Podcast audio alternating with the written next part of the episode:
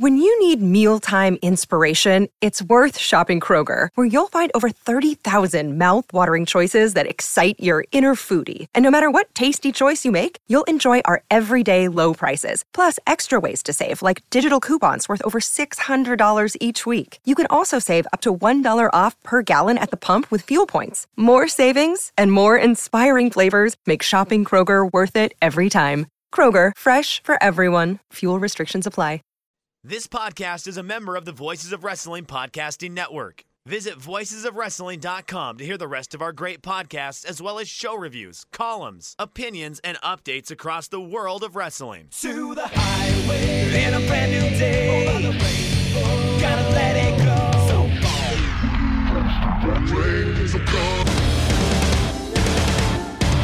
Fast to finger down. Dance tonight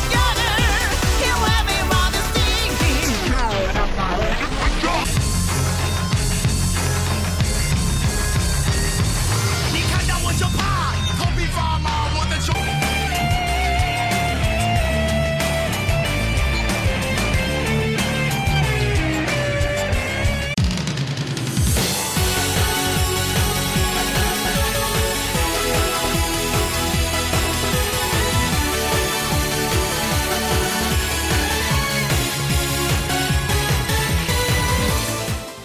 Welcome back to Open the Voice Gate for September 21st, 2021. We are members of the Voices of Wrestling Podcast Network. You can find us on the Voices of Wrestling podcast feed, or you can find us on our own dedicated Open the Voice Gate feed on all podcast platforms and applications. You can follow us on Twitter at Open Voice Gate. If you would like to donate to the show, click the link in our show notes. It'll take you to our redcircle.com landing site. You click the red rectangle that says sponsor this podcast, and you could set up a one time or recurring donation. No obligation whatsoever, but we would like to thank all of our previous donors. I'm one of your hosts. It's your old pal, Iron Mike Spears, joining alongside, as always, my co host and friend Case Lowe. And Case, Dangerous Gate 2021 happened a little over 24 hours ago. And it's an interesting time to be a Dragon System fan. I think that's like my big takeaway from this. Uh, h- how are you doing, man? uh look this company is is living dangerously right now. They're living on the edge. There's parts of this show that i really really liked. There's parts of this show that i am just not sure i'm locked in on and that is unfortunately the story of this year. You know it seemed like in 2020 obviously in the second half of the year once they got out of their empty arena setting that they spent the spring in and moved into the limited capacity setting in july you know, it was really easy to come on this podcast every single week because almost every single show they had in the back half of last year was legitimately entertaining, whether it be one of your your big five shows. I mean, Dangerous Gate 2020 was terrific. Your Kobe World Gate of Destiny, Final Gate, those all delivered. The Kobe Sambo Hall shows, the Osaka number two shows, the Korakuen Hall shows, those all had a ton of life to them. And we're in September of 2021 now and I can't pick out my favorite Korakuen Hall show this year because I'm not sure there's been one. We're going to preview a Kobe Sambo Hall show that looks pretty dreadful on paper. And even this big show, it was good, but it wasn't as good as I wanted it to be. And I have a feeling I'm lower on this show than most people. I don't know Mike's thoughts on really anything on this card. Uh, my review as we're recording was just published on voicesofwrestling.com. So, Mike, I don't think you've had a chance to read it yet, so you don't really know what I think. But this promotion's living dangerously. You know, they could close out the year with a real bang if they hit their stride in October, November, December. But with the way things are laid out right now, it could also go the other way, and I'm very, very fearful of that.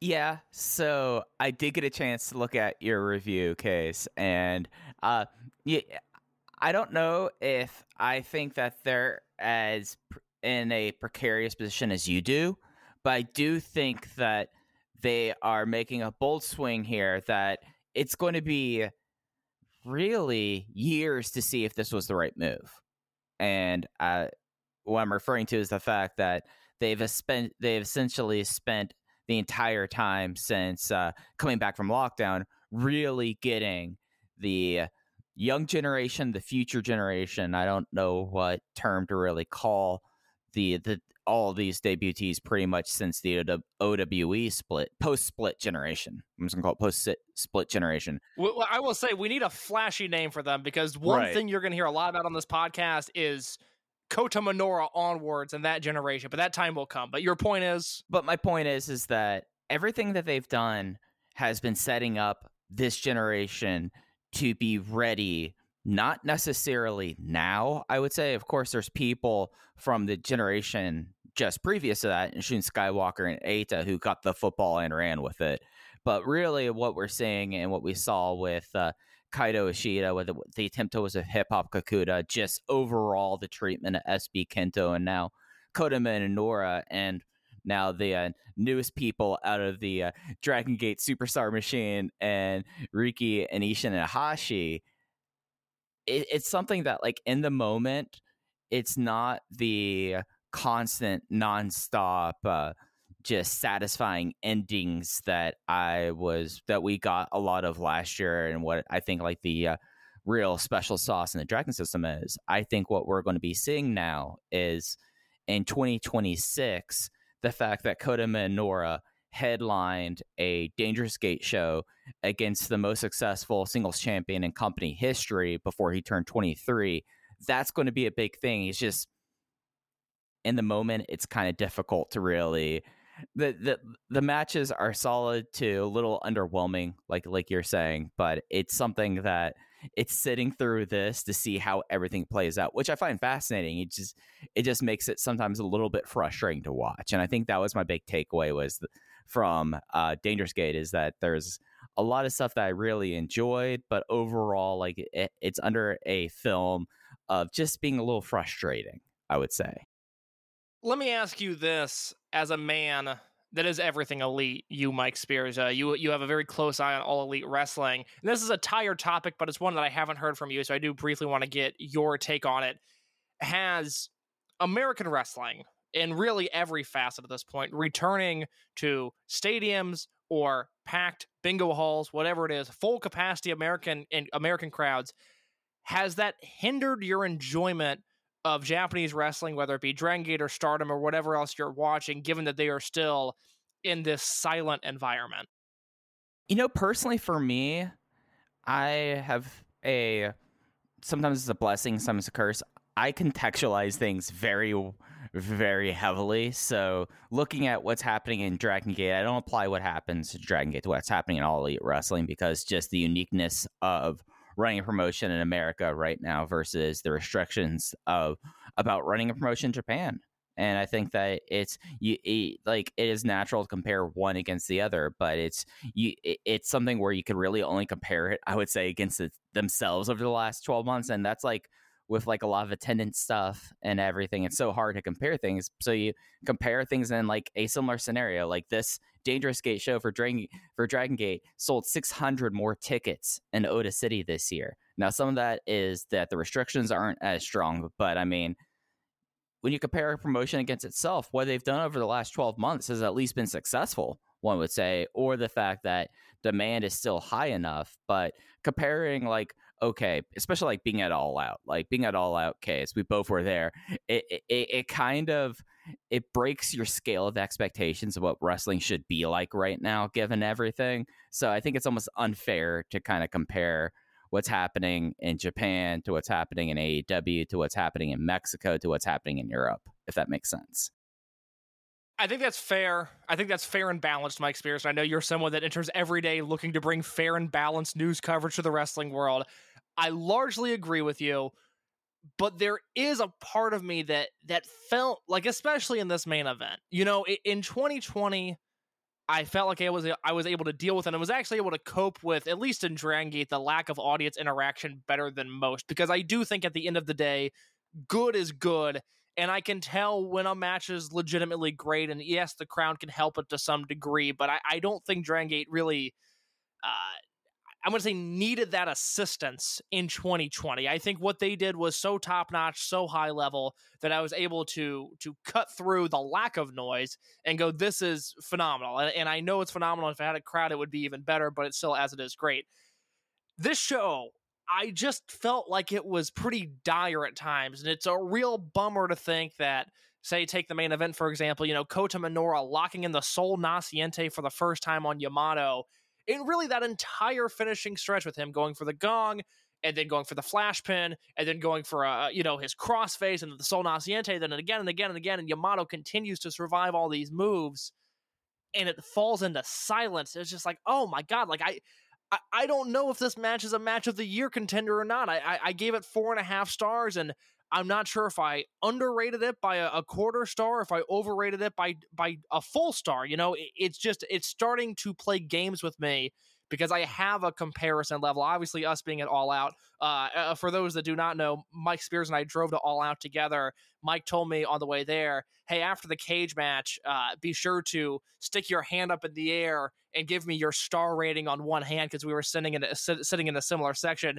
And of course, once uh, once the Lucha Brothers got that three count, I'm throwing up full five, baby, throwing up full five for Mike Spears in the Now Arena. Uh, so that match uh, uh, did quite literally break a scale for me. But going from that environment to the pretty sterile Ota Ward Gymnasium is tough. And I, I really started to feel it on this show in particular. There are a few matches here that I just wanted some life for. And this is the first big show, even more so than Yoshino's retirement. This is the first big show where I think the atmosphere actively hurt it for me. And it's something that it, it's not like that the Dragon Gate crowds are silent, and especially in comparison for when I tried to, oh, like case you know this, but for like listeners, I really, I I went through a phase maybe four or five years ago where I was Mister Watch Everything. I would do my chores while watching ROH TV. That's how the Iron kind of nickname was happening because I was doing my ironing while watching ROH on Sinclair. But then I realized like how miserable things were. So like I pared it down to basically what I cover and what I enjoy. And I think Dragon Gate gets the reactions. It's just so muted, and it's only like really in comparison to like, and this does kind of go against what I just said about comparing against yourself, but like like New Japan crowds that when I've dipped my toe in, and the work's all fine. Like, uh, like that. Like I'm not going through to watch a lot of House of Torture stuff. Okay, so you, you know I'm precious with my time management skills, but you, you, no, what, one of the worst things to happen this year is that the first two nights of the G1 got good reviews because I was like, oh fuck, I have to watch this now, and I really don't have the desire to. Like I watched Shingo versus Ishii, right? Yeah, and look, it was it was great. It was great. I gave it four and a half stars but there was no Kata Tanahashi match sitting on the next show. I just don't want to watch it right now. But people are telling me it's great. It's like, oh my god, I gotta go watch this now. Whereas I, uh, I'll let you finish in a second. But much like you, I used to watch everything. Luckily, a lot of stuff went behind a paywall, and I said, you know what, I don't need to watch this anymore. And then Big Japan got bad, and Noah got stupid, and I have always had very little interest in All Japan, and DDT I can still pick and choose from, and it has left me with New Japan and Dragon Gate. Uh, thus, we are in a very similar boat. Yeah, but like you, but, but and the stuff that I will heat check in with New Japan, everything feels kind of staged with like the applause and like all of like the way of like showing emotion in a way, which you know it makes sense. Like for a promotion of that size with that organization that's over it, they would do very well about getting a crowd to and engage, be engaged in the way they want to. They put on a lot of idol shows where they have like fans with like synchronized like light thing, like light tubes that they play with, but uh that there's still stuff on this show that felt like got like authentic and uh just uh actual reactions. Like I felt like the Hashi brothers already showed a level of crowd connection that was kind of startling in a way. But yeah, that like the fact that this was the time that Minoura unsealed the Sol Naciente and everything with it, like felt fine. Maybe he should have worked on the application of it a little bit. He might be a little bit too big to actually try to pull off that kind of submission. but like the fact that the crowd wasn't getting into it as much, it, it, it's something that has to be taken into account. But it's also something you could compare it back to. Like there was other times that the promotion was doing great things, the crowd was reacting, but because it wasn't like the reaction that for everything up till 2020 we're used to hearing it, it's just something that I feel like we're constantly resetting our expectations with these crowds. And I, I think there was reaction there, but your greater point of like, for like a moment like Minoura bringing out this move, not getting an audible huge reaction or even like a shock. Like remember when Shun Skywalker came out at uh at, at Edion Arena last year and the crowd actually had gasps. Like that kind of stuff. Like you like that was the kind of thing you'd you'd hope for with uh with Kota Minoura doing Masato Yoshino's like ultimate move and we didn't get that. And that is something that I feel like that there's contextualizing it, but it's also the fact that he debuted it and there's no reaction and you can't go back and kind of change that. Mike, I understand you have some news for us. Would you like to share with the class? Okay, so I have talked to people within the promotion, and a lot of this was some of the stuff that was coming out of this show and the lead up to the show. For uh, a little bit of an injury list report, uh, I, will say this: like we, we, we like talking about the injury list some case, like to keep everyone abreast of situations. I asked for uh, two people in particular. I did not ask about uh, Kikuta. I just assumed that with like that kind of surgery, it's a uh, we'll see you when you see you thing just because like a rehab and like with the joints there. Nothing on Kikuta. He's had the surgery. Who knows when he'll be back? I would be stunned if he's back before 2022. The two people I asked about, the first one was KZ about his ankle injury, the, his recurrent ankle injury. We've talked about this in previous weeks about how he had hardware put in to set a nasty broken ankle from about 10 years ago and it just the irritation and like the fact that you have metal stuff in a body sometimes the body doesn't like it too much and you have to replace it remove it and let it heal again.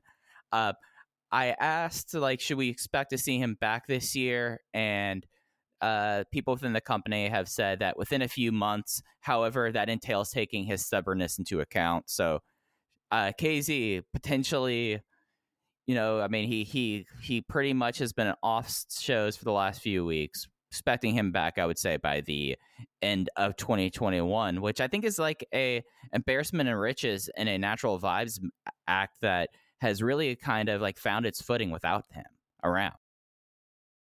Yeah, I will talk about it when we get to their match, but I, I there's a lot to like in natural vibes right now, and as I said last week, KZ getting hurt is unfortunate but KZ going away will likely be a positive for him in the long run. Yeah, yeah. So it's that that's a better kind of scenario than what I was personally expecting. The other big injury news that I have heard, and I don't have definite time frame that we're talking about, but Shun Skywalker. Let's talk about Shun Skywalker and the Diamante match for one second, at least for just so I can put in context his injury. So uh, talking with people within the company. Uh, the injury that that was talked about that was focused on in his ankle in Kawagoe, that's a shoot that happened, and essentially this was as much of a match that they could have, basically with him on his bad ankle, uh, because it was that injury, and then the next day being dangerous gate. I don't think he's gone under like a huge evaluation and kind of seeing what the route forward is with him. I know he's off the show this week, so I think it's one of those things that over the next week or so, things will be more clear about Shun Skywalker. So hurt ankle, hurt the the show bef- immediately before Dangerous Gate. They worked into the match, and that was kind of like a best case scenario for him. And we'll find out more about the overall situation in upcoming weeks. Next time I'll hear back about it, I'll bring it back on the show. Masquerade, even without Shun Skywalker, not lacking star power, both with Kota Minoura, who headlined this show, and with Dragon Dia, Jason Lee, and La Estrella, who kicked off Dangerous Gate 2021. Yeah, uh, I have one more news note before we get onto that case. Oh, all right. This is a this is a surprise for me. Go ahead, Mike. Yeah, uh, everyone's incredibly happy with the Ihashi brother debut. Like, lo- lo- like exceedingly happy about it, and with the context of Ihashi Brothers. They're special. They get this kind of debut, and even though we we'll talk more about it when we talk about the debut about that step forward. There's other people in this future class to more keep an eye on when they debut. Hayakawa, who I've been really high on, high on, and Fujiwara are like two of the names to really kind of keep an eye out there. But everyone was really pleased about the Ihashi brothers debut. Hey, Mike, you know who else was pleased with the Ihashi brothers debut? this guy. But we will cross that bridge when we come to it, my friend. yeah. So, so, so sorry to interrupt you there before we got into the show itself. So, uh, Dangerous Gate 2021 was on the 20th from Ota City Gym General Gymnasium. Attendance 1510, which massively up from last year, which was right under a thousand. But again, as I said, restrictions are different, and they didn't have to build a dang cage there. But still, huge jump up there. Opening match on YouTube. This was the, the this was a really smart match to put up on YouTube. It was for the Open the Triangle Gate Championship match.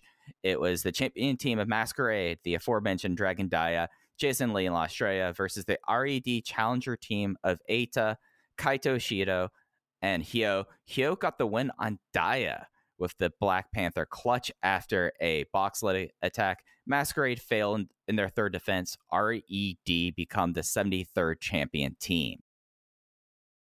I'm excited about this RED team. I, I think this is a really interesting combination of guys. Like I talked about last week, Eita has not been a Triangle Gate champion since he held the belts with T Hawk and UT in the summer of 2014. And Kaito Ishida, six years in his career, has never been a Triangle Gate champion before now. So I think it's an interesting combination of guys. And Hyo has been a really solid third man in a number of RED trios at this point. Thought it was a good match, not a great match. I really, I just want that signature big time RED versus Masquerade match, and for some reason these guys are crushing it on like the the afternoon show in Fukuoka. But these big shows, I'm still waiting for that one that I can point to, in a way, almost to argue it for a feud of the year position. So it's a selfish argument to make, but I, I don't know. What what did you think about this opener? Yeah, I was uh, three and three quarters on it. I thought that uh, just echoing your thoughts, this was. I don't want to say the RC Cola version of the Masquerade versus RED match, but this was not. This was a competent effort, but this was not like the insane matches that we were seeing in December through February. Uh, I thought Estrella again because we were so because we were honest and had a tough talk about Estrella before. Each time he has a solid performance for a while, I feel like I need to compliment Estrella. Estrella looked great here. Jason and Kaito, they just have tremendous chemistry with each other. We've known this for a long time. Getting to see that as well, and then uh, Estrella going for a stuck a splash and then getting kangaroo kicked by Ishida was like the funniest moment for like the first half of the show for me. But I thought this was all really solid, and I think this is a big moment for RED because RED, spoiler alert, goes goes oh goes three for zero on the show tonight, and making a big deal about being the third year anniversary and that being talked about a lot. This could be the big uh, hype before the fall, and I know that I constantly say this, but the fact that they make a big point about RED doing so well and this being an anniversary, they don't that those things aren't being made uh, points of for nothing.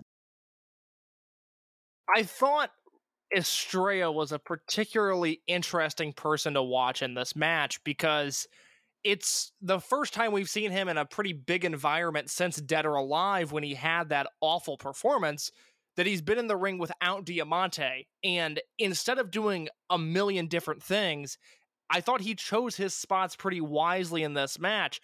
I don't have a memory of Estrella doing a bunch of different things in this match, but the things that he did do, I remember, and that was getting uh, rolled like a bowling ball out of the ring by Kaito Ishida. That was him taking, uh, or going for the the the splash, like you mentioned, then taking two feet to the chest, which looked absolutely brutal. There was a, a little bit that he did here, and I think it went a long way and that's a pretty big performance from him. I echo your thoughts on Jason Lee and Kaito Ishida. My God, those guys are just unbelievable. And Dragon Dia will eventually hurt himself on that. I don't even know what to call it when RED just throws him up in the air. Oh. It, it, it almost looks like a gym class activity. That's exactly what I was about to say, Case. Uh, I don't know if they still did this when you were in elementary school, but it used to be a big thing that they would get out the parachute and you would like sling things up in the air. Yeah. Everyone like, Yeah, exactly. It looks like the uh, the giant parachute you would have in gym class, but they're throwing Dragon Dia in the air. It's not a piece of fabric. And look, I love the spot. The air he is getting on the spot is unbelievable. It would make Darby Allin jealous. I am very afraid he's going to hurt a shoulder or worse on this spot because it looks so good and so dangerous. I want to see a box jump competition between Dragon Dia and Dante Martin. Look, we know if Dragon Dia. Look, we're not going to get into this argument again. If Dragon Dia went to All Elite Wrestling, he would fucking blow people's minds. If he went anywhere in the world, people would be stunned at how good he is. Again, uh, somebody once showed Genki Horiguchi a video of El Hijo del Vikingo, and Horiguchi went, "What's the big deal? Dia can do all of that plus more." And I think about that every time I see this guy wrestle. Yeah, so this was uh pretty interesting. We both kind of were seeing this happen before. We both kind of expected this happen, and you know, there's other stuff that happened with RED and Masquerade that I have two Galaxy Brain ideas that I'll bring up towards the end of the showcase. But one of them is a result of this matchup. Okay, very interesting. I, I look forward to that. All right. So that was the YouTube match. If you have not, if you're not on the Dragon Gate Network, you're not aware of this. Uh, they air the first match of each show that they stream live for free on YouTube. They made a concerted effort before. They've done this with uh, Kaito Ishida and Keisuke Okuda. This time they did the Triangle Gate match. It's up on YouTube. It'll be up on YouTube into perpetuity. It's worth checking out. All Agreed. All right. Then we led into what I was originally going to had such a big problem with. Combined, I'm just going to, I think we can just take these two matches together, Case, to be quite honest. Match two and match three. Go for it. Combined five minutes and 17 seconds of ring time. Case called it. The uh, match two was Kenichiro Arai and Punch Tominaga versus Gamma and Problem Dragon. Punch one with the punch clutch in four minutes and six seconds on Problem Dragon. Then a three on one handicap match, Takashi Yoshida versus Konamawa Chikawa, Sachi Okubo, and Yosuke Santa Maria. He got a triple pinfall in one minute and 11 seconds. Look, I have nothing to say when it comes to the Punch Tominaga tag match, other than the fact that Jay uh, ribbing Punch Tominaga as hard as he has been lately has been just absolutely delightful. It is my new favorite thing of Jay just firing shots from the hip at Punch Tominaga during those matches. As for the Takashi Yoshida squash, look, Yamato was over the Dreamgate champion, and they just booked Yoshida to win a one on three squash match. That is terrifying because the last time Yamato held this belt, he had to defend the Dream Gate against Takashi Yoshida not once, but twice. Once at Champion Gate, headlining Champion Gate weekend, mind you, and once in the Dead or Alive cage. And I just can't handle another one of those matches. Yeah, there's a lot of questionable routes that the uh, Dreamgate could be going on off of the results on this show.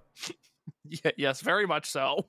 But yeah, no, I mean this was exactly what they were like. Uh, Ho Ho and uh, Jay on Dangerous Gate. One, the number two uh, announcer wrestler feud of the year behind CM Punk and Taz going on between uh, Jay and Punch Tominaga. I think it's entirely one sided, by the way. I, I bet Oh my god, Jay! Jay, he wasn't as bad here on the Korakuen show this month. He was so brutal, and I was cackling over it. It was fantastic. and, and, and here's the thing, uh, newer listeners.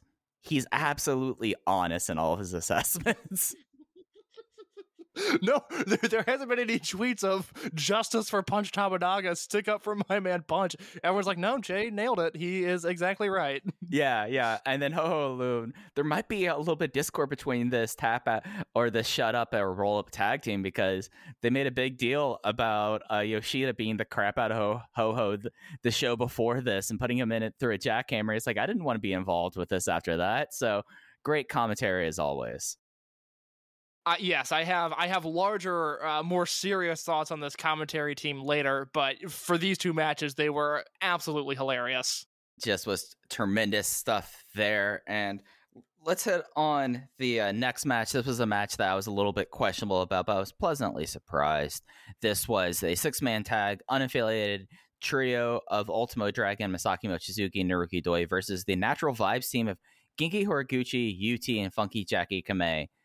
And really, like this is something we've been talking about. Horiguchi took the uh, the La Magistral from Ultimo in ten minutes flat, and what ended up being one of the sleeper, probably the sleeper match of the night, I would say.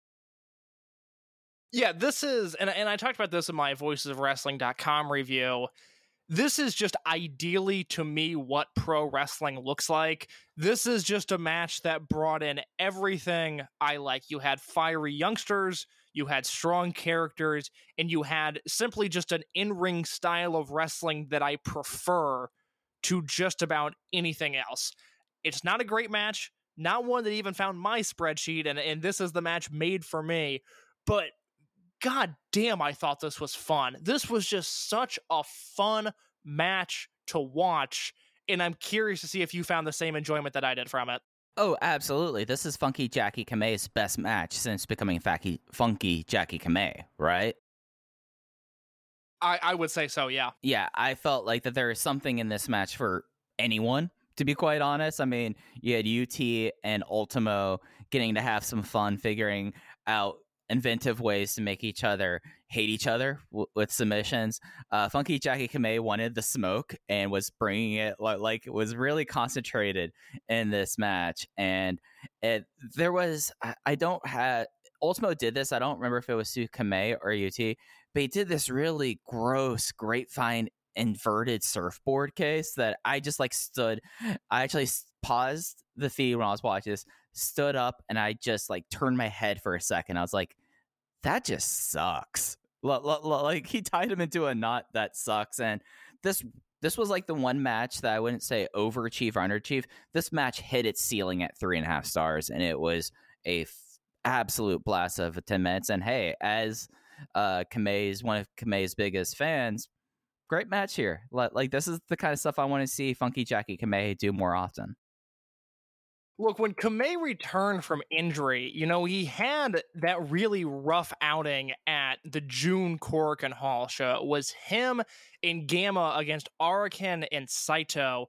And Kamei messed up the finish and he just he, he made one mistake and then he's young, so he panicked, and then he made another mistake and another mistake, and then they finally got to the finish and he got out of the ring and he didn't he didn't really recover super quick. I mean, he had the singles match at, at Kobe Sambo Hall with Masaaki Mochizuki, which I I really liked, and I felt like I was maybe higher on that match than other people, but he he wasn't really inspiring confidence when he returned from injury and really started to take over this gimmick. And we talked about, you know, is it the gear that's holding him back? And he, he still has the Taiji Ishimori overall style gear, but now he's changed from from black to white, which I do think is an improvement and there is a level of confidence that he's starting to find that is really noticeable because I don't know if he wrestled the summer months with confidence. I think he was rattled. I don't think he was entirely healthy, either physically or to some extent mentally. And I think it showed in his performance. But over the past month, he has been the FJK that I have wanted him to be, the, the guy that we saw so much potential in in 2020. And he's always been your guy. I have said since match one, look, I'm a Kento Kabune SBK guy. I'm going to ride him to the top of the card. You have found comfort in Turtle Chan, and I salute you for that. I'm going to hop on your coattails here because I thought he was uh, just marvelous in this match. You said best. He wanted that smoke, and he got it from Doi, he got it from Mochizuki, and he got it from Ultimo. And then there's our man UT. And, and I said this last week. I said this in my review. I'll say it here. I am I am blown away at just how good of a professional wrestler he has become.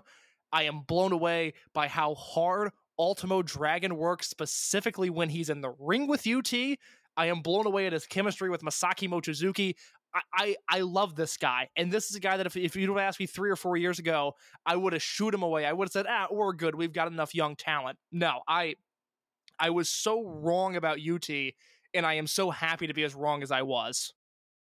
Yeah, and it's something that I he just really I think discovered a new self over the last few years that has made him really he's gone from being maybe the most expendable person on the roster, and that's even including a roster that does have Punch Tominaga on it, to now being the person I've said before, he's the person I enjoy watch wrestle the most. Like whenever there's a UT match, I know what I'm going to get. I'm going to get probably at least one move or hold that's completely new and and very interesting. And he he's someone that like usually when you have a small size, you that that kind of pigeonholes you into like, oh, you're going to be an underdog or you're going to be a high flyer. And instead, he's like, oh, I'm small, but I also know a lot of submission holds, and your body looks great to do to basically make into a human jungle gym. So that's what I'm gonna do. And it's something that it's not necessarily what you would think the Mike Spears ideal kind of wrestling is, but it's it's some of the more fascinating stuff. I mean, making me go up and pull up uh, a lot of prime zones to go see like his special challenge matches, and they were absolute blasts. What do you think about the finish here? It's obviously the natural vibe scene with the youngsters, FJK and UT, but then you have Horiguchi taking the fall. He loses to Ultimo Dragon, and he, and he loses via La Magistral, where Ultimo not only held the pinfall past the three count, he held it to, to just about 10 seconds before finally letting Horiguchi go. Yeah, I mean, Horiguchi got his moment in the sun this year, and, you know, it's probably something that probably says something more about the near future for UT and Kamei, the fact that Horiguchi took the La Magistral when naturally that would have been Kamei's role, right? Like like Kamei is the low is the youngest person in this match by a good like six years. Uh he's still coming up on his he's not even coming up on his second year anniversary yet against Ultimo Dragon, the principal, the uh, founder of the Dragon system. He's eating the La Magistral, but Genki just takes a lot of falls now. It's kind of it's something where like I I don't know if I said this on air or just in conversation with you. Would not be. I I think I, I said I would not be surprised if long term Genki Horiguchi be, ends up being the lost post of the unit just because the elevation the youngsters and is just happening a little bit faster than I expected.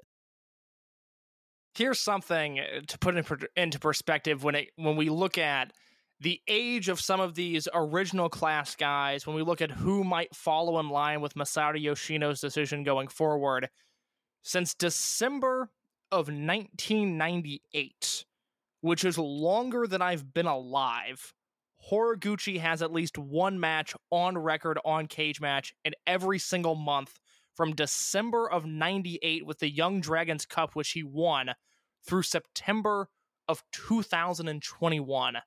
That is longevity and that is insanity. Yeah, and it's something really that it, and it's not just that he works Dragon Gate. He'll do stuff around his hometown. He he had that long run in Kyushu Pro Susumu. He is just someone that one has been very fortunate about his health for the most part, and two, it just tells you like when we talk about how like this is this is a time that's going to be more important five years from now because he's not going to be he's probably when the next one's up to uh, hang him up, and he's not going to be here in five years. So you know, it's just something that's it's remarkable that for 23 years he's been this way and he's been this consistent. And I would love to see Genki have a match a month until he's finally done. Like it's something that I think that every month he should, even after retirement, whenever they do a show over near him. Doesn't have to be a Kumamoto, but could be somewhere close. He has to come into a match to continue the street case. I think that's what he's fated to do until, you know, the bell tolls. As I've said before, one of the smartest wrestlers to ever exist on a podcast over on the Pro Wrestling Torch Network. Alan Forel almost made me emotional, as in tears almost coming from my eyes, talking about how Genki Horiguchi tries so hard at everything he does. He's one of my favorite wrestlers of all time and I thought he was once again brilliant in this match.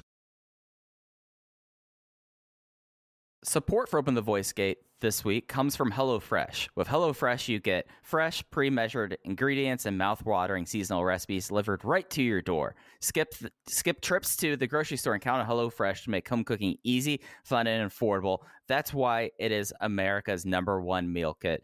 In case the, the one thing that really gets me about HelloFresh is the variety, because I don't know if you know this about me. If I'm not forcing variety on me and my dietary habits, I'll eat the same thing every day, every week. I'll just just shove it in my food hole. I don't care. But not HelloFresh, because HelloFresh offers 50 weekly recipes, including a wide range of flavors, cuisines, and ingredients. So I'll never get bored, and it forces me to try something new each week. One of the great things, also, and I say this as a very poor young man, of course, very successful in my field for my age, but still very poor, is the value of Hello Fresh. It's over 30% cheaper than shopping at grocery stores with pre pre portioned ingredients that ensure you won't spend money or excess food that ends up going in the trash. I was not a child that grew up cooking. It was not until I lived on my own that I really knew how to use a stove. Luckily for me with HelloFresh, Everything is simple to use. All I have to use is reading comprehension. Yes, it's a struggle, but somehow I manage, Mike Spears.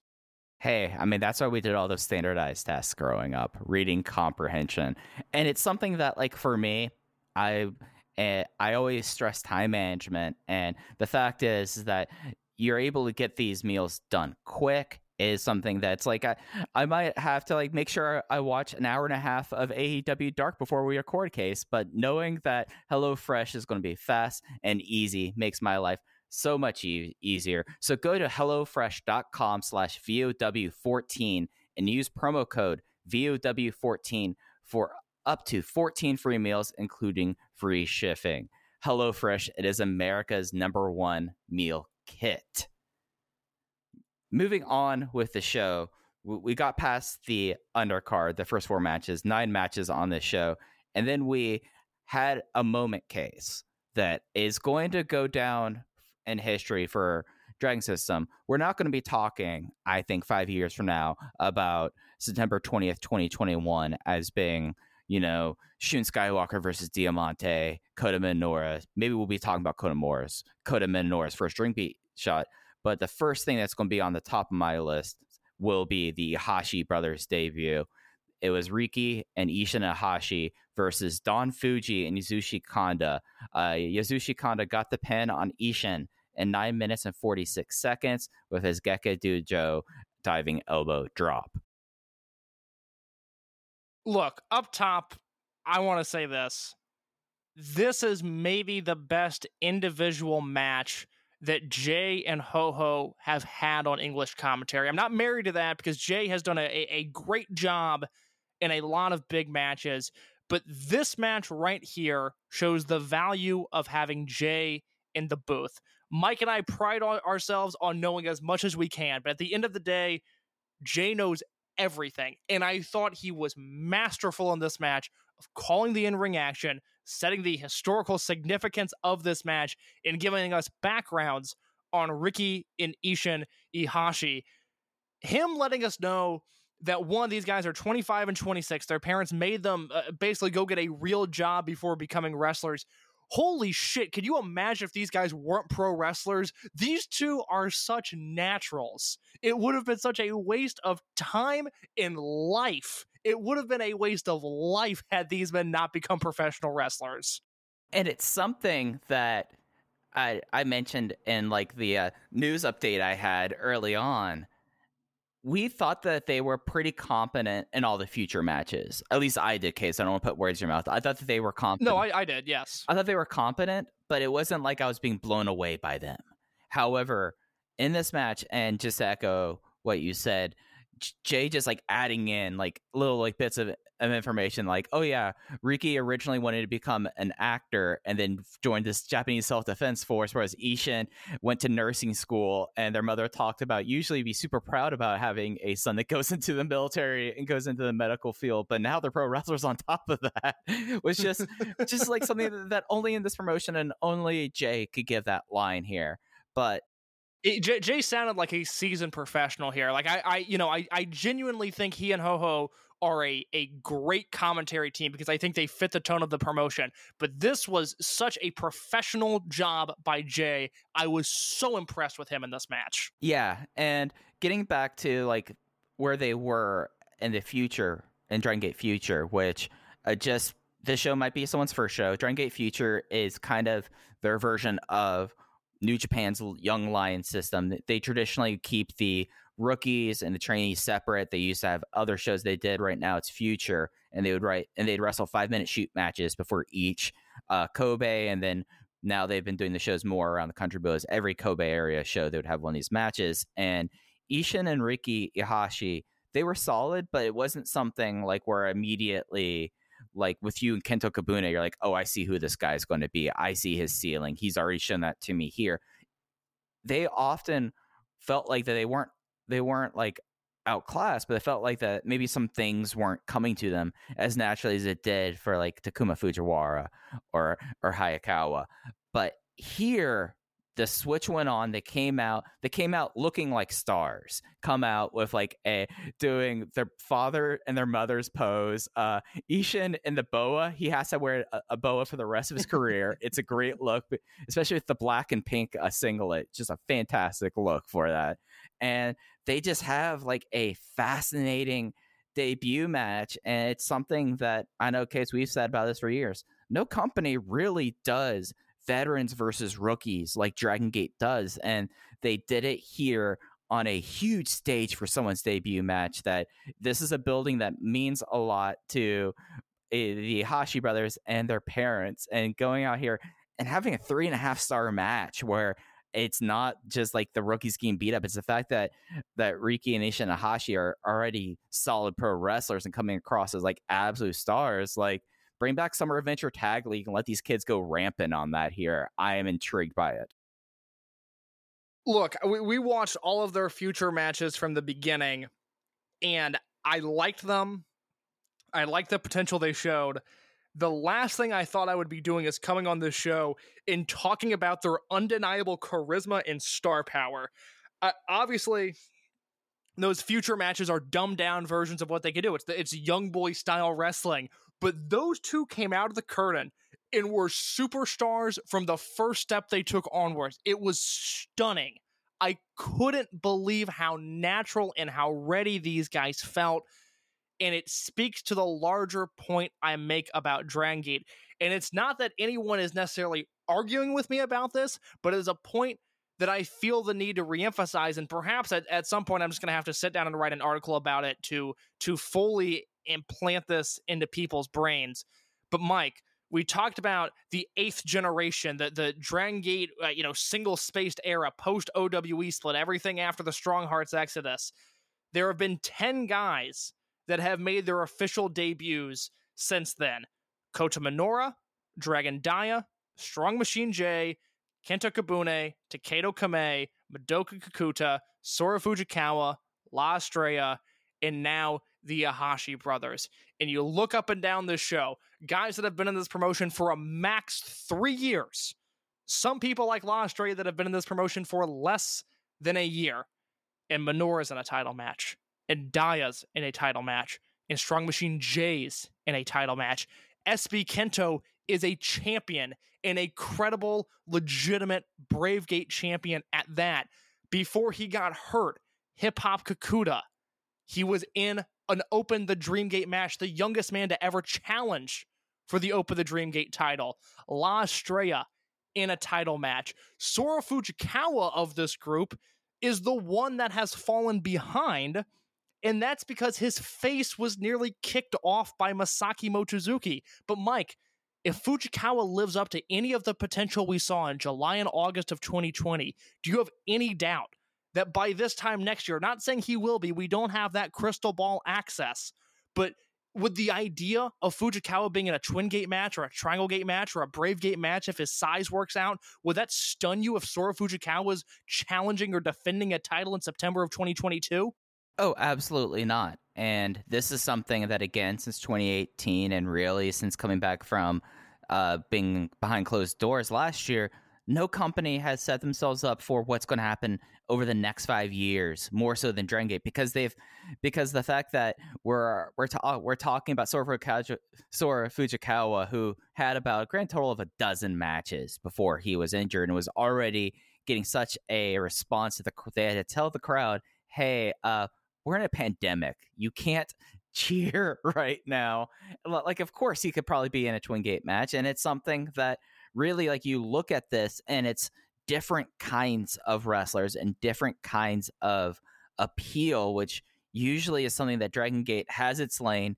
A lot of the wrestlers, there'll be some outliers, will be in this lane here. But of the 10 wrestlers you mentioned there, almost all of them are completely different. They have different appeals. I mean, the, the fact that the Ihashi brothers got one of the largest responses of the night, and their big deal is that they are the first ever uh, thoroughbred Japanese pro wrestlers. That's a unique, uh, a unique route that has not been capitalized very well in Japanese wrestling history, and it seems like that Dragon Gate might have found the way and found the pair of guys that actually would be able to pull off the vaunted second generation Japanese wrestler.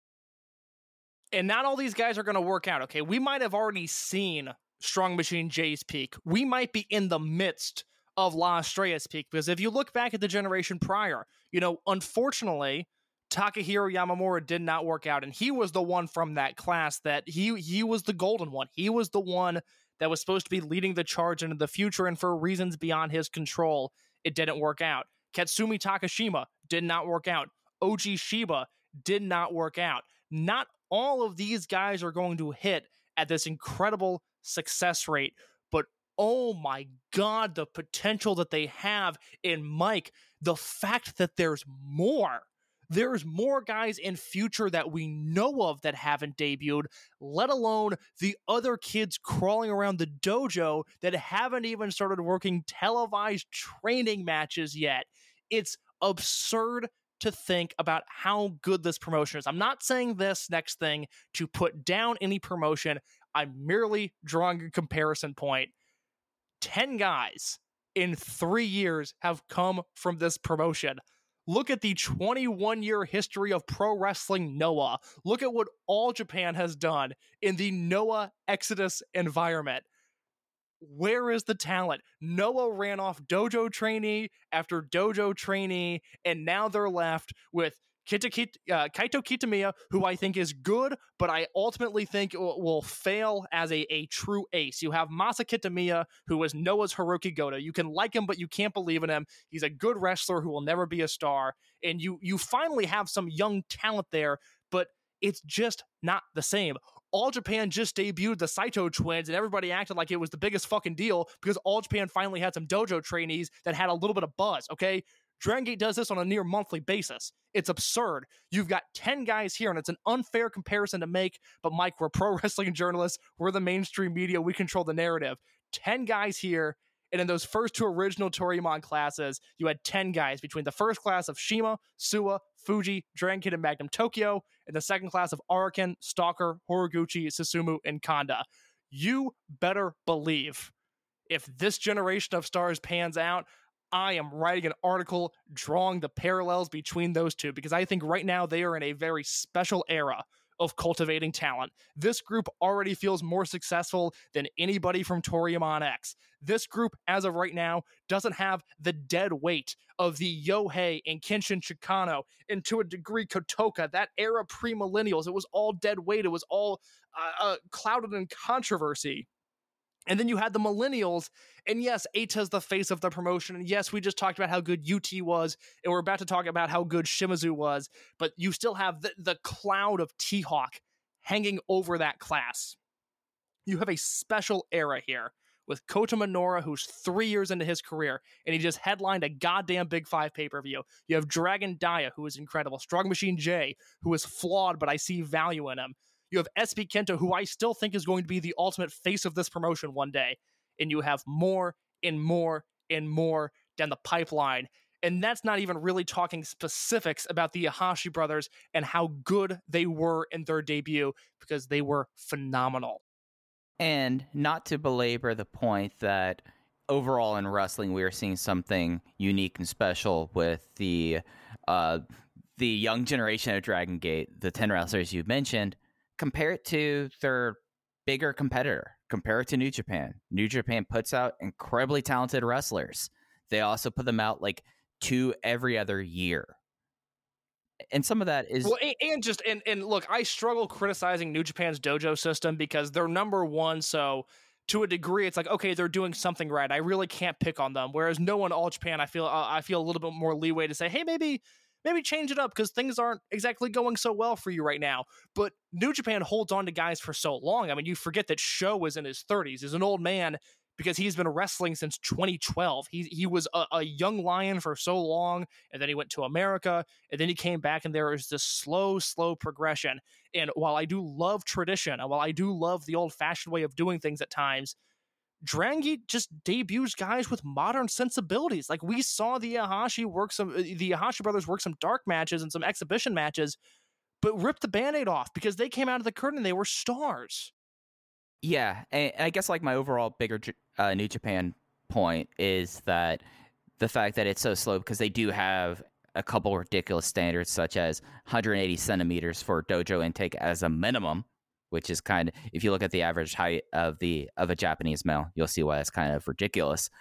But the, like you look at like Riki Ihashi and and, and I'm just going to point to him for a second here. And he already has like a level of charisma and crowd presence that plays into the Dragon Gate fan pay, fan base at a quicker rate that it takes forever it seems like to have people elevated and be ready for who's going to be the next ace who's going to be ready for the next generation of their promotion but new japan it feels like that they don't have the ability to elevate someone as fast enough because they are rooted in that tradition i think that's I, I think that was a good point you're making about Sho Ricky Ihashi is just gonna be so exciting to watch, and that's not taking that's not taking anything away from his brother, who was also terrific in this match. But Ricky has just a, I, I- don't want to make any comparisons. It's not fair. He's one match into his career, but man, he just has some special charisma that I think is going to aid him for his entire career.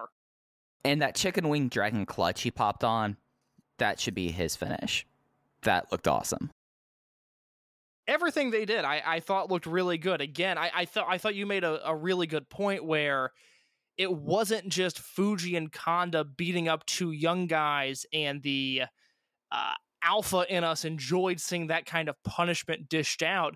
This was a match where the Hashi brothers brought just as much to the table as fuji and kanda did and i think that's really important to note Yeah, and these are the two guys here. And here's my Galaxy Brain idea one. I'll be adding one more person to this proto unit as we go down the show here. They need to revive Fujihaya because of the sumo background, and he needs to be teaming with the Hashi brothers as a trio going forward.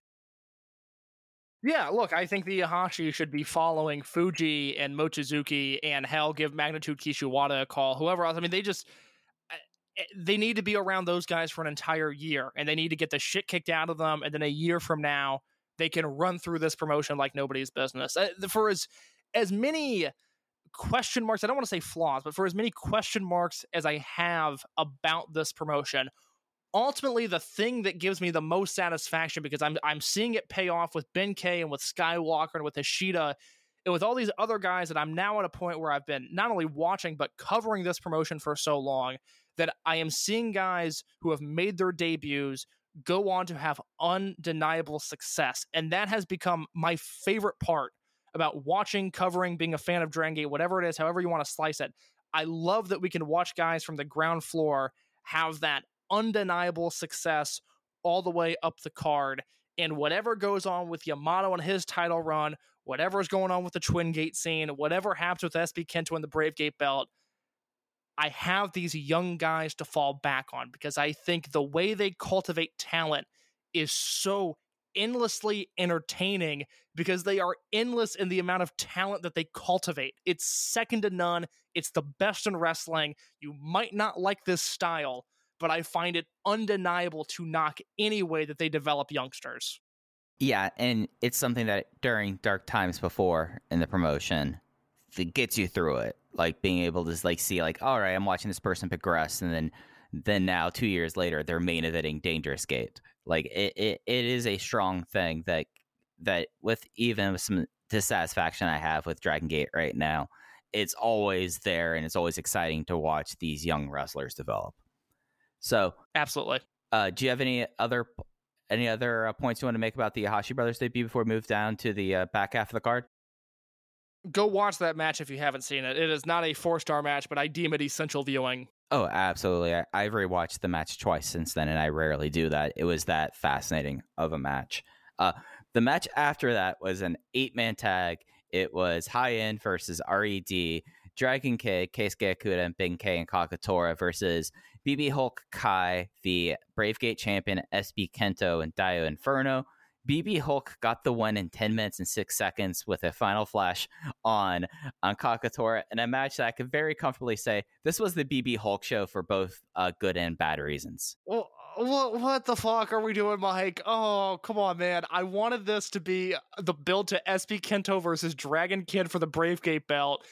And I think we just worked our way into BB Hulk possibly challenging for the Dream Gate. Yeah, yeah, it's uh definitely Here's the thing: he destroyed Kagetora in this finish. Like this was as dominant of a win on this entire show as there was, and Takashi Yoshida pinned three guys at once. And that all was not even close to the level that BB Hulk destroyed Kagetora.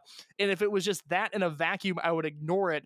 But if we jump ahead briefly to the Thursday, September 23rd Sambo Hall show, it's Yamato and Ben K against BB Hulk and Kai, which, first of all, God, I do not want to watch that match. I am so sick of that combination of guys wrestling each other. But I, this is this is leading to Hulk versus Yamato, isn't it?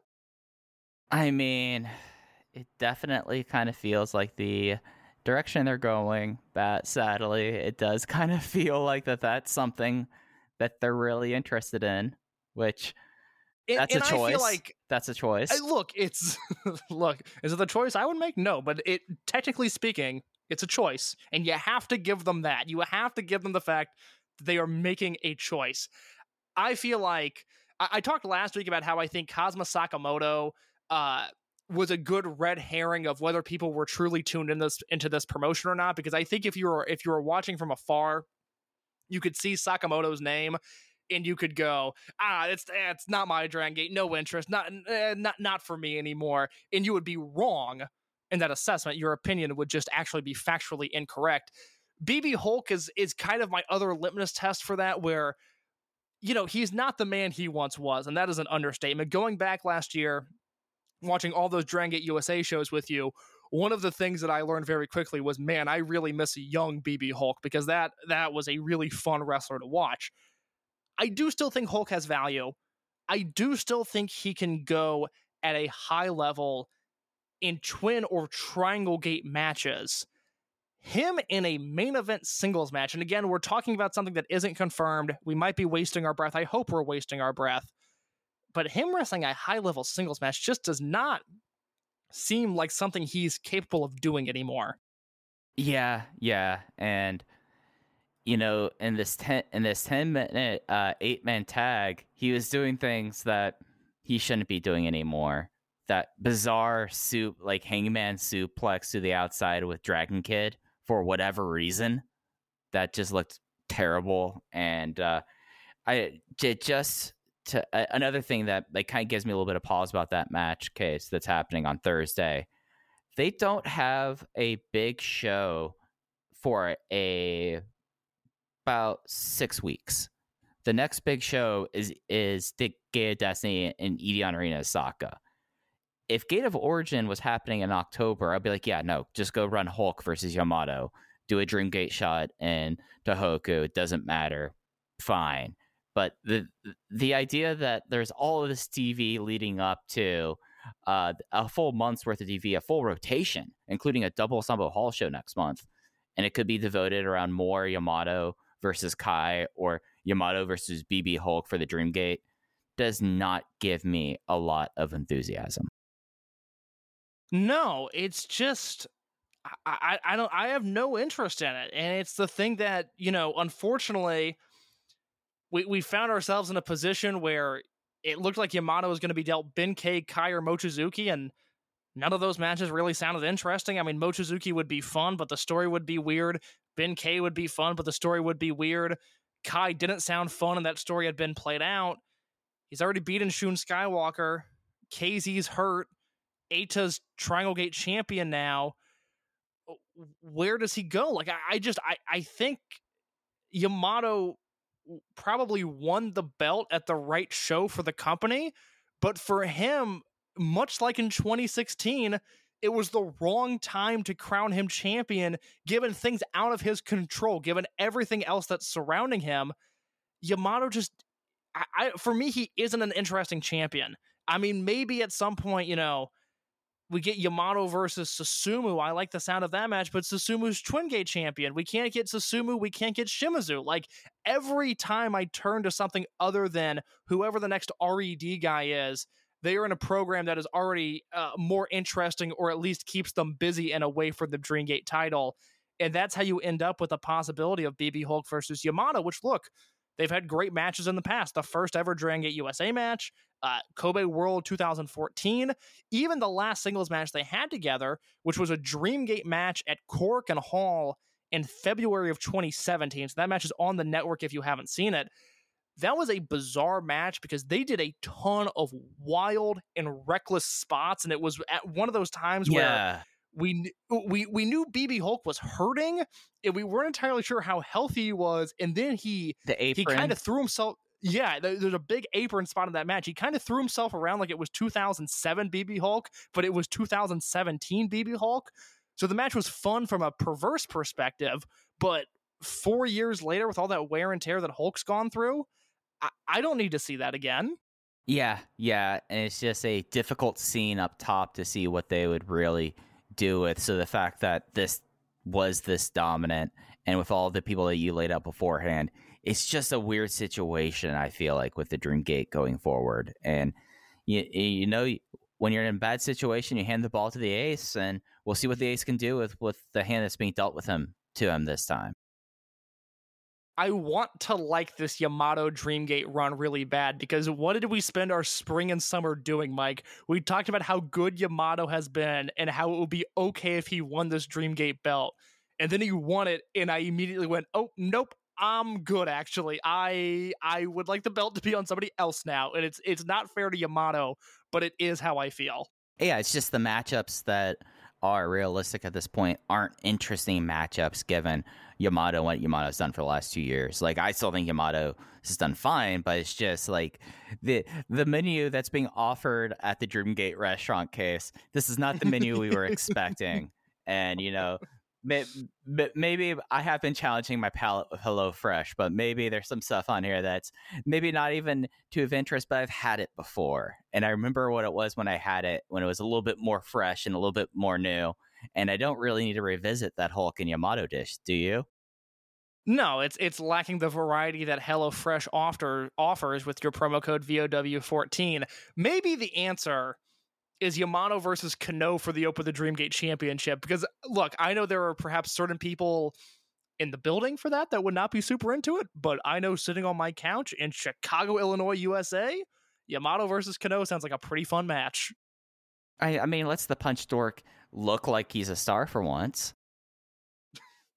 Hey, hey, hey, Kano's done nothing wrong to me. One of the few bright spots, and no, I have nothing bad to say about him. Oh, I have nothing bad to say about him, just the way that he's been booked and presented. Uh, Oh, well, it's almost like Noah's booking is the worst on the planet. just imagine it if he could get over who he wants to get over in Japan right now. If he if he was able to book his mainstays, Noah would be the best promotion in the world for you us know, not in to fairness, watch. no. Noah did announce a match today. I'm, I'm gonna I have to scroll through Twitter at a rapid rate uh, to see if I can find it. And of course, I'm not going to be able to. But it would not be an Open the Voice Gate episode without a check-in of pro wrestling Noah. That seems to be a reoccurring theme here. Um, God damn it! They announced a match today that I, I'm going to watch, and now I can't find it. Uh, here it is. Yeah, they're doing. Uh, is there a date on this? On September? Oh, maybe that already aired. Uh, they did. Uh, uh, Kotoge and uh, Ohara. Oh no, that's not the match. Son of a bitch. I think they're doing uh, Kotoge and Ohara against Nozawa and Eita. Yeah, here's the match. It's taking place on October 10th. That's the match I'm interested in.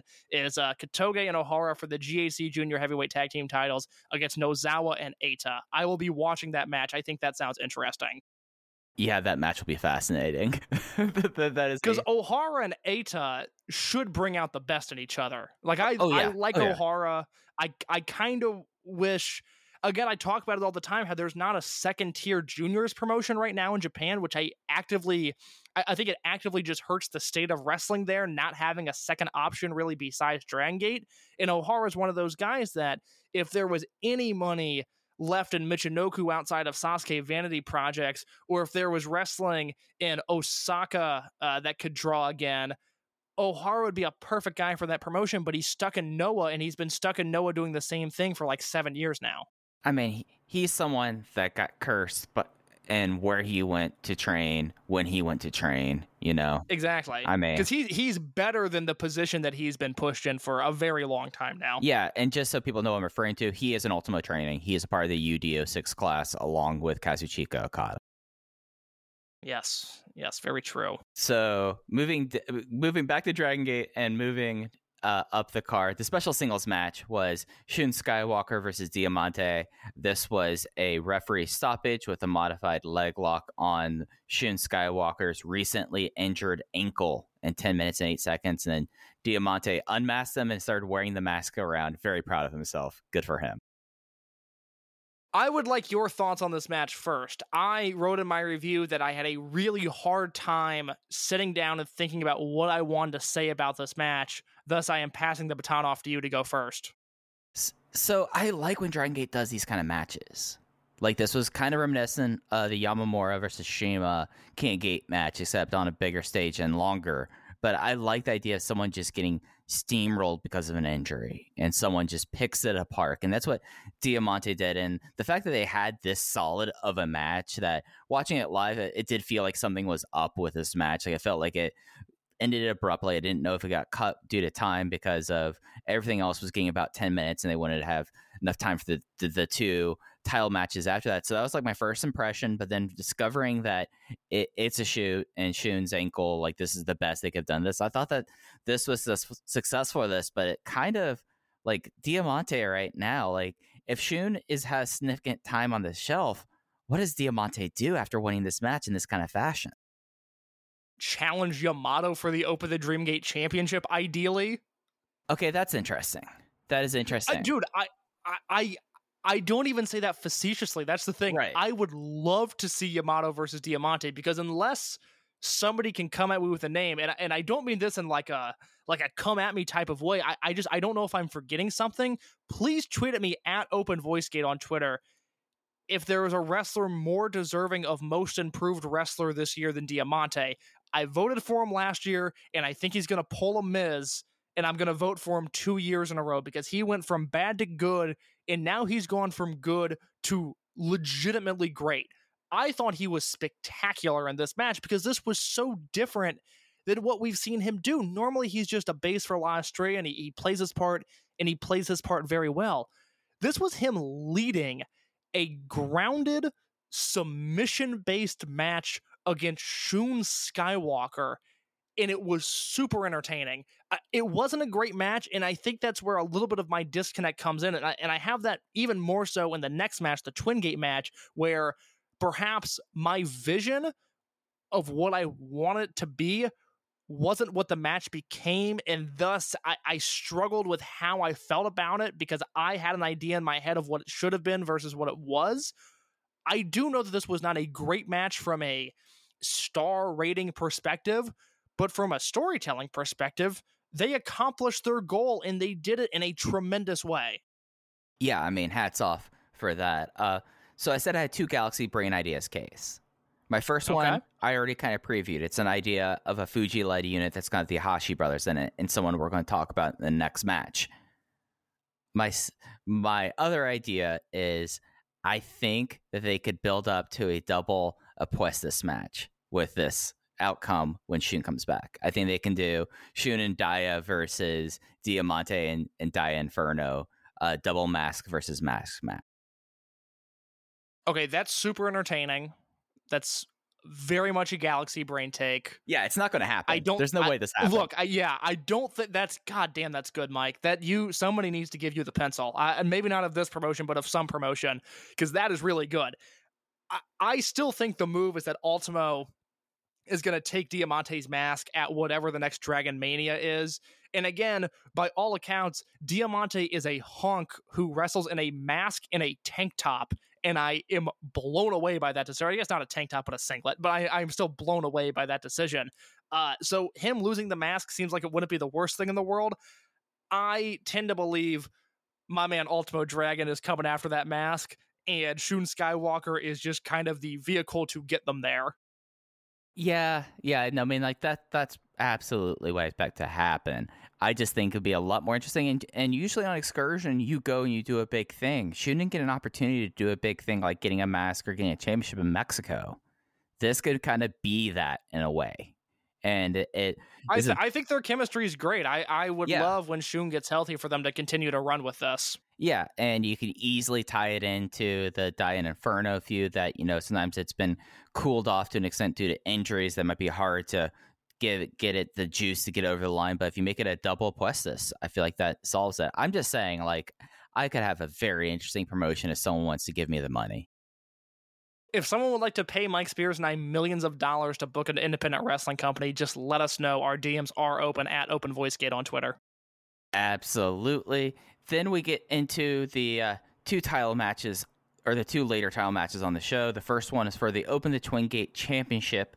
It was the reigning champions, Natural Vibes, Susumu Yokosuka, and, and King Shimizu against the challengers from the Strong Machine Army, Strong Machine J, and Strong Machine K. Uh, Natural Vibes retains to make their second successful defense when Shimizu pens Strong Machine J with the King Breast in 15 minutes and one second.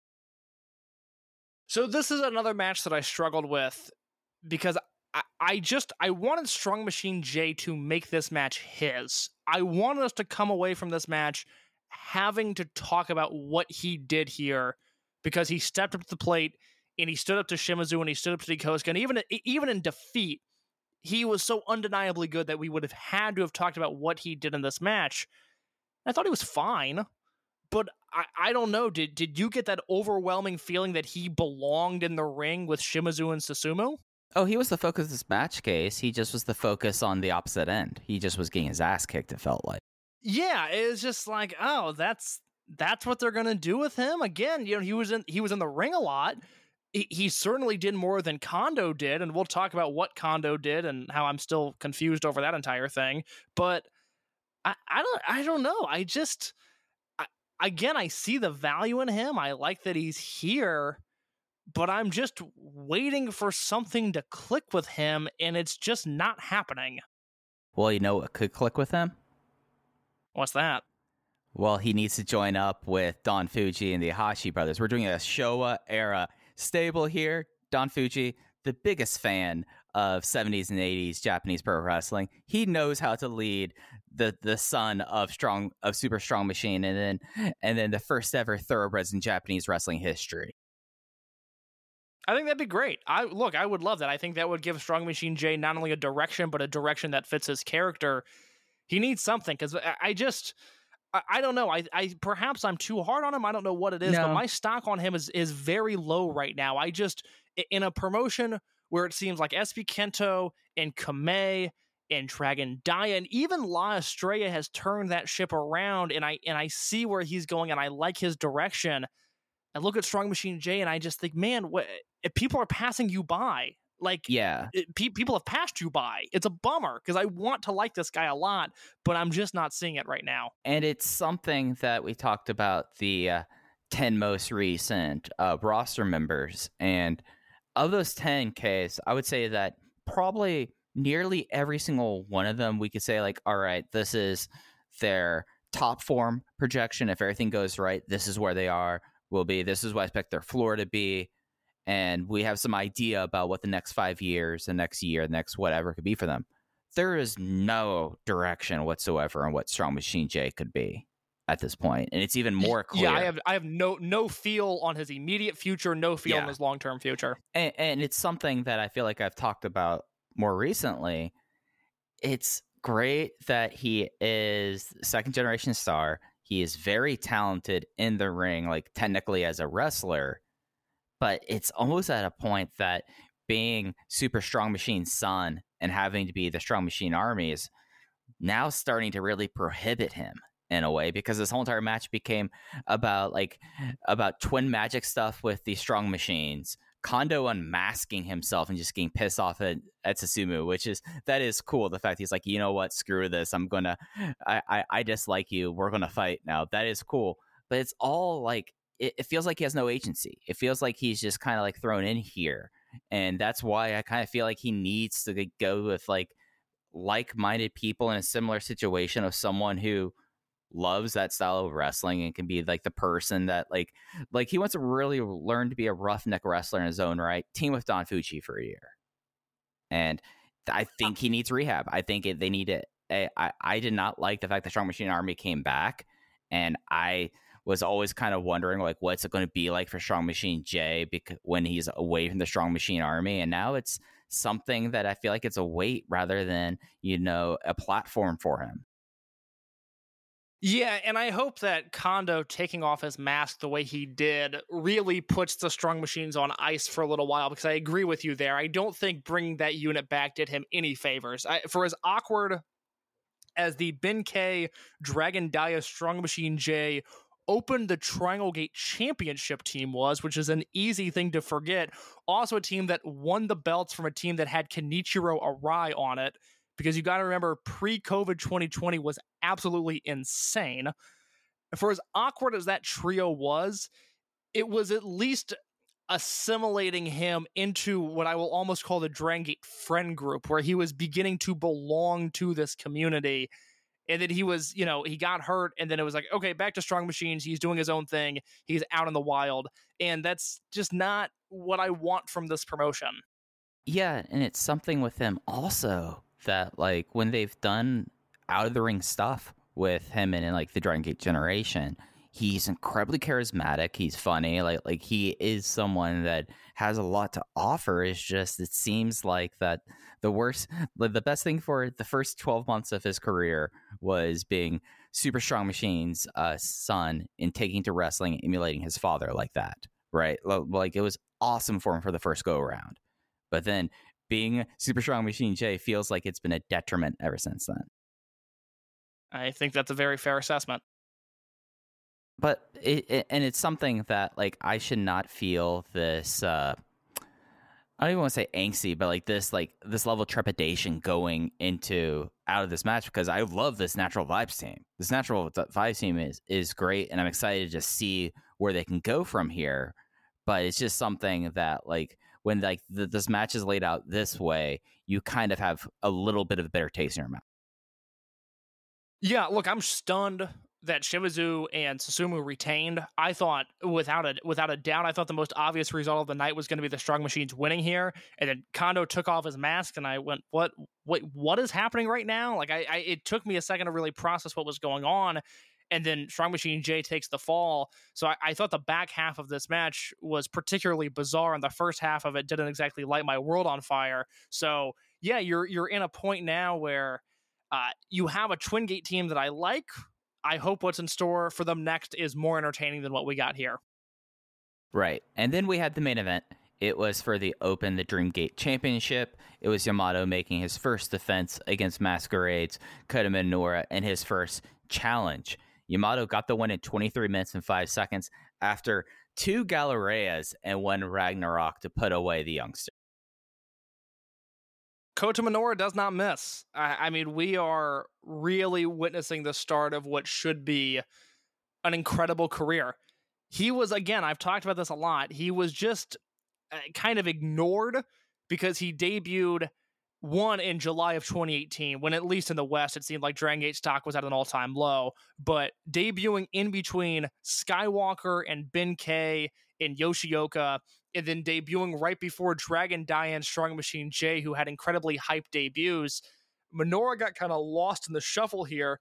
But since his debut, he's been a great wrestler. And his elevation over the past year, starting July 4th, 2020, when Dragon Gate returned with fans and he went to a, uh, a 20 minute time limit draw on that show, a 20 minute time limit draw on the next show, and then from there started winning big matches pretty much immediately through this match because I don't have an issue with how he was handled in this match at all. It's been a near perfect build. I, I mean, they have handled him so well to a point where now the next time he, he headlines a big pay per view and it w- there will be a next time, it's going to feel natural. I'm not going to say I'm not going to be excited about it because that would sort of dampen the mood, but it's going to feel right. I'm not going to bat an eye when I see Kota Minoura headlining a giant show because he proved in this match that he entirely belongs in the ring with Yamato, in the ring with Mochizuki, in the ring with Eita, Ishida, whatever name you want to throw at him. Kota Minoura is just as good as them. And this is like yet another like checklist thing. Like we talked about SB Kento having completing a, a mark on his checklist with regaining the Brave Gate title in that kind of match here. He didn't feel like he was out of his depth as we've seen with youngsters in Dragon System history. Uh, Yamato played into Minoura's strengths when Yamato is someone that like we've seen enough Yamato Dreamgate matches to know how they can go and how Yamato is going to make you have his style of match, but instead they complemented each other and it really was like it did not feel like a generational shifting moment. This was not like one of those matches that we walk away from saying like all right, this kid is now a guy.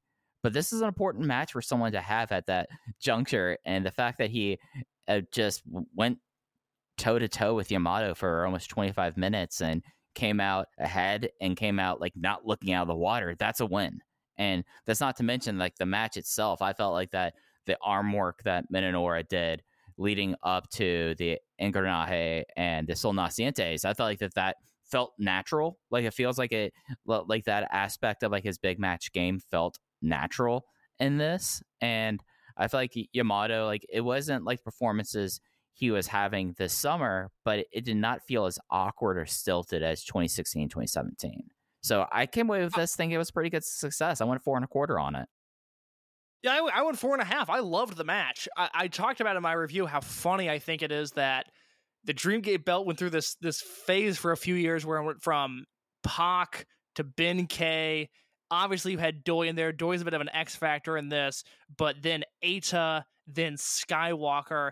And I wrote a lot about how the Dreamgate style had changed. You know, uh, specifically, Joe Lanza is a big proponent of, you know, the Dreamgate match kind of has its own style, and they sort of ape the traditional Puro classic to an extent, which is very much a thing of Shima's era, more so than it had been with Pac and with Ben Kane, especially with Shun Skywalker, who I thought brought his, his totally unique flavor to that title. It's so funny Yamato gets the belt back, and we are. Eh, this match would have fit in in 2010 Dragon Gate with Yamato's first run with the belt. Like it was just immediately like, oh, that's right. We're doing 15 minutes of arm work. Most of it's going to pay off the last 10 minutes of this match are going to be batshit crazy, and they were, but this is no longer Shun Skywalker's title. The, the kids are done. We're back to Yamato having the belt, and this is what a Dreamgate match looks like. But like that's what his character is too. So it works on a lot of different levels. Like Yamato saying, like, hey, you know, the great reset happened. We're resetting back to me being on top, baby, and we're having my kind of matches. but I thought like Yamato is someone who usually like he'll do like the the the, the wrestle wrestle wrestle and might not pay off towards the end here. He made sure to sell all of Kota arm work, and it's made it made some of the later Galerías look like it it was like an actual like chore for him to kind of pull them off. Like I felt like that this was actually might have been some of the more responsible main event Yamato selling that we've seen in a decade yeah, no, this was again, I, this was tremendous. Like this was a four and a half star match for me with a crowd. It's probably finishing in my top ten this year. Now, I don't think it was as good as either of the Kobe Dreamgate matches, either KZ versus Shun or Yamato versus Shun. But son of a bitch, this was great. This was really, really good. And it's just something about this show. It, it didn't it didn't click with me all the way. You know, I, I wanted the Triangle Gate match to be a little bit better. I thought it was very good but I just, for personal reasons, wanted it to be a little bit better. You had the awkward undercard. You had the natural vibes match, which I thought was terrific. You had the Hashi brothers match, which I thought was terrific. And then you had that stretch of RED versus high end, Diamante versus Shun, and natural vibes versus strong machines, where maybe the matches were effective, but they weren't really great. And that added some weight to this show, that added a level of exhaustion to this show that you know, by the time this match happened, you were feeling the length of Dangerous Gate and it felt like a long show. But I don't want to undersell this main event. It's one of the best matches that I've seen this year, if not a top 10 match, certainly easily a top 25 match. And again, it's Yamato playing up the things that he does best and Kota Minoura doing what he does, which at this point, look, he's one of the best wrestlers in the world. If when if we do an SFM 50 this year, I'm not saying I have a ballot, but there's a person with the initial CL that votes for the SFM 50. Kota Minoura is going to do very well this year. I think he's been that good, and I think he's been that good the entire year.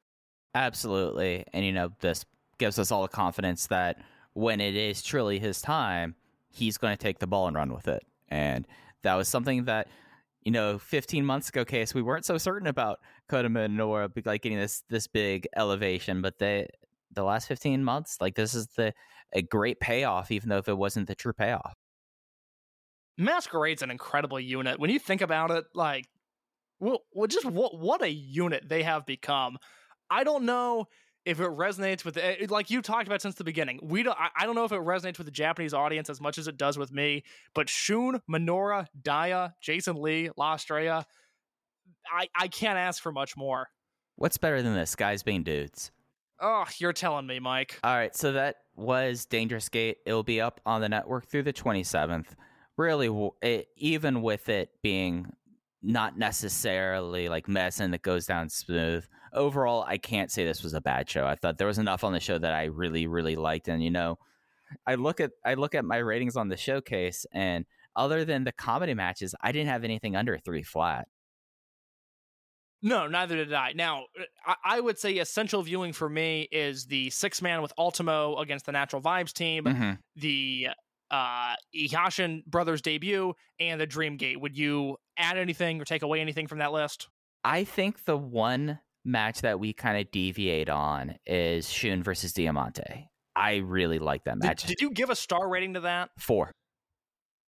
Wow. Okay. Yeah. I'm. a- I'm a, a full. I went. I think three and a quarter. I'm a full star lower than you. The one thing that I did love about that that I did want to be sure to bring up, and I forgot about it in the moment, was Diamante sneak attacking Shun Skywalker with a springboard dropkick at his entrance. Phenomenal. I've never seen Dragon Gate. You know, obviously, all the time they have the heels jump the good guys at the bell when they're doing the entrances. I've never seen them do that before, and it's one of those things that I'll just remember forever now because I've it stuck out. It stood out. It was something unique. Yeah, like with that, like seeing that level of viciousness of Diamante and Shun Skywalker for like the style matches he wrestles, he's tremendous at taking a beating and selling. And of course, some of that's probably a little bit easier because it was something legitimately hurt that he was selling. but I, it, it connected with me, and as soon as I talked to people and discovered, yeah, no, this is legit, then it kind of solidified it as like, hey, you worked around this match that I was told like this is like the best this could have happened with this match without it like going really short and having a fuck finish. And I feel like that given those parameters, it did all it could, and I feel like that, that was a four star performance. But I understand being like completely deflated by it at the same time. Well, I, I thought it was super effective. I thought it was more effective than it was good, if that makes sense. But I have no issue with the match. I think that's totally justified. So that was Dangerous Gate. Check it out. Uh, English English commentary will be up at least through the seventh. There's one more show this week that quick turnaround for them having to have that big of a major show and then immediately three days later they return to the friendly confines of Kobe Sambo Hall on the 23rd on Thursday with Stormgate 2021. Okay, so I'm going to run down the, the card real quick and then we could talk about what we're looking forward to on it. Uh, the- the- short, short list of things to be looking forward to. I mean, the, yeah, yeah. Uh, opener, Natural Vibes, uh, King Shimizu and UT versus Dragon Kid and Kagetora of high end. Match two, unaffiliated trios, Ultimo, Mochi, and Doi teaming up again from Dangerous Gate against Yoshida, Strong Machine J, and Punch Tominaga. Come on, Strong Machine J, go join Don Fujii. You, you see what the future can be without Don Fujii right there. Uh, Royal Sambo participants this month are Horiguchi, Kanda, Shisa, Ichikawa, Sachi, uh, Problem Dragon, Maria, HoHo Lun, SB Kento, and Hyo. Uh, match for the Hashi brothers versus Don Fujii and Shuji Kondo. Semi main event, Yamato and Benkei versus BB Hulk and Kai. We talked about that before. And then the main event, we have Masquerade versus RED, eight man tag. Uh, as we've mentioned before, Shun Skywalker's off these shows. We'll probably know more about his ankle injury this time next week, but it's Kota Minoura, Jason Lee, Dragon Dia, La Estrella versus Eita, Kaito Ishida, uh, Diamante, and Dia Inferno. So kind of rough at some portions here, but I mean, the main event in match four, at least, the, the, there's some meat on the bone there.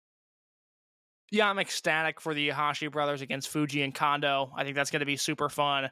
And I, I don't necessarily have a ton of preview thoughts about the main event Minoura Lee, Dia, and Estrella versus the RED team of Eita, Ishida, Diamante, and Inferno. But we know that match is going to be good. It's I have no doubt that's going to be excellent. So the undercard does nothing for me.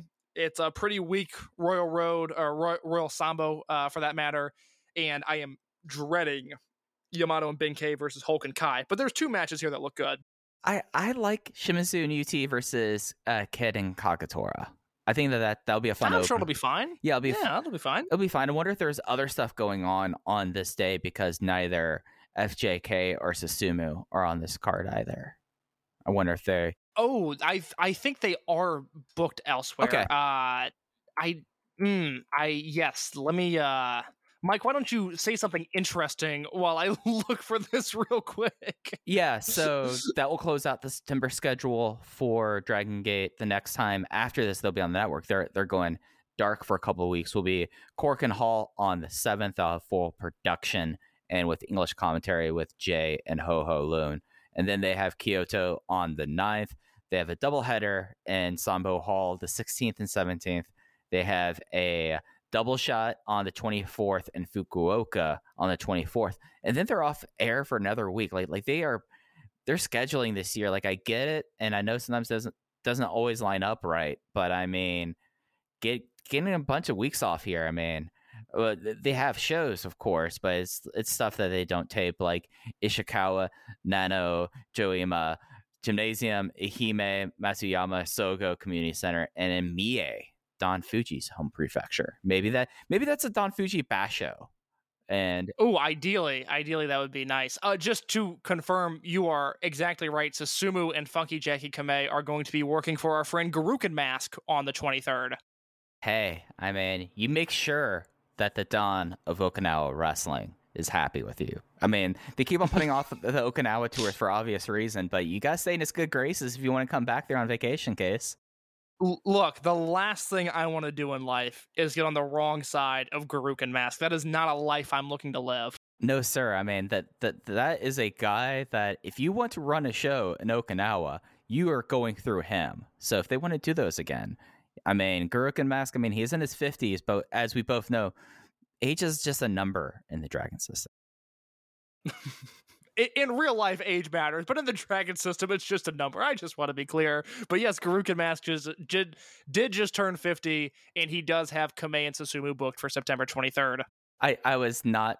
Yeah, I my, my man Mike Spears, it's late in the podcast. He's hitting us with age is nothing but a number. I, I was not making a reference to that. A lot this of is young equivalent of th- th- third hour of the flagship. All of a sudden, we're we're ninety plus deep on to open the voice gate, and Mike's going, "Let me see if I can slip one by here." But uh, no, no, no, my friend, age does matter. Age absolutely matters. It absolutely matters. I just.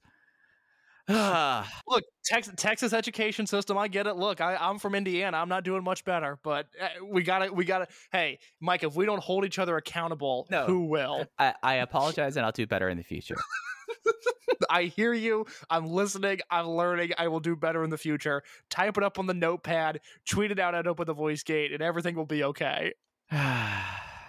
Anyways, Case, anything else you wanted to hit on before we get out of here this week? No, no, it is. It is far too late. I do need to go. Yeah, yeah. Before I say something even more dumb. And anyways, uh, follow us at, on Twitter at Open Voice Gate. You can follow Case at underscore in your case. You can follow me at Fujihaya. I mean, I guess I I have not made a good counting myself for the last three minutes. So, anyways, that's gonna do it for Open the Voice Gate for this week. Next week we will be back reviewing that Kobe Sambo Hall show and who else? Who else? Or what else? will I sense? I'm flustered. Your case. Thanks for listening to Open the Voice Gate. We'll catch you next time. Take care. Save big on your Memorial Day barbecue, all in the Kroger app. Get three pound rolls of juicy 80% lean ground beef for $3.49 a pound with a digital coupon. Then get select varieties of flavorful Powerade, Body Armor Super Drink, or Arizona tea for 77 cents each, all with your card. Shop these deals at your local Kroger today, or tap the screen now to download the Kroger app to save big today. Kroger, fresh for everyone. Prices and product availability subject to change. Restrictions apply. See site for details.